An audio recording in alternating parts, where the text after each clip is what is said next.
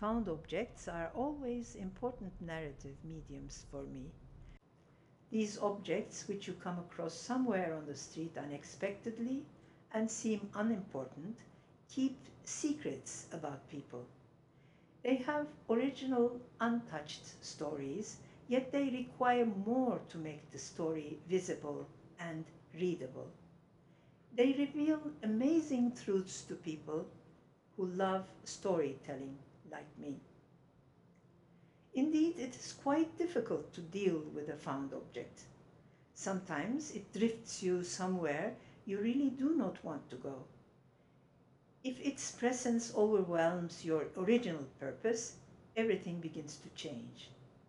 The distance you put between you and the object becomes more significant.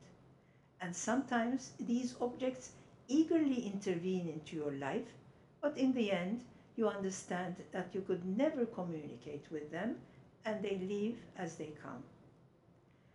I found the mannequin of double reality in front of a shop at the entrance of Terkos Passage in Beyoğlu in the spring of 1987.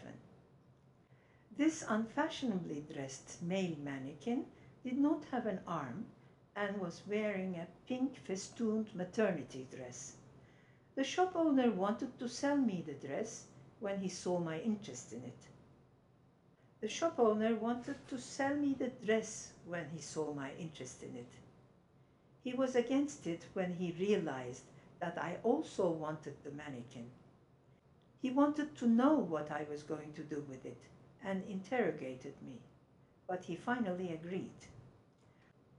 I was very happy, and after the payment, I hugged the mannequin, which was much bigger than me, and carried it home to Cihangir on foot.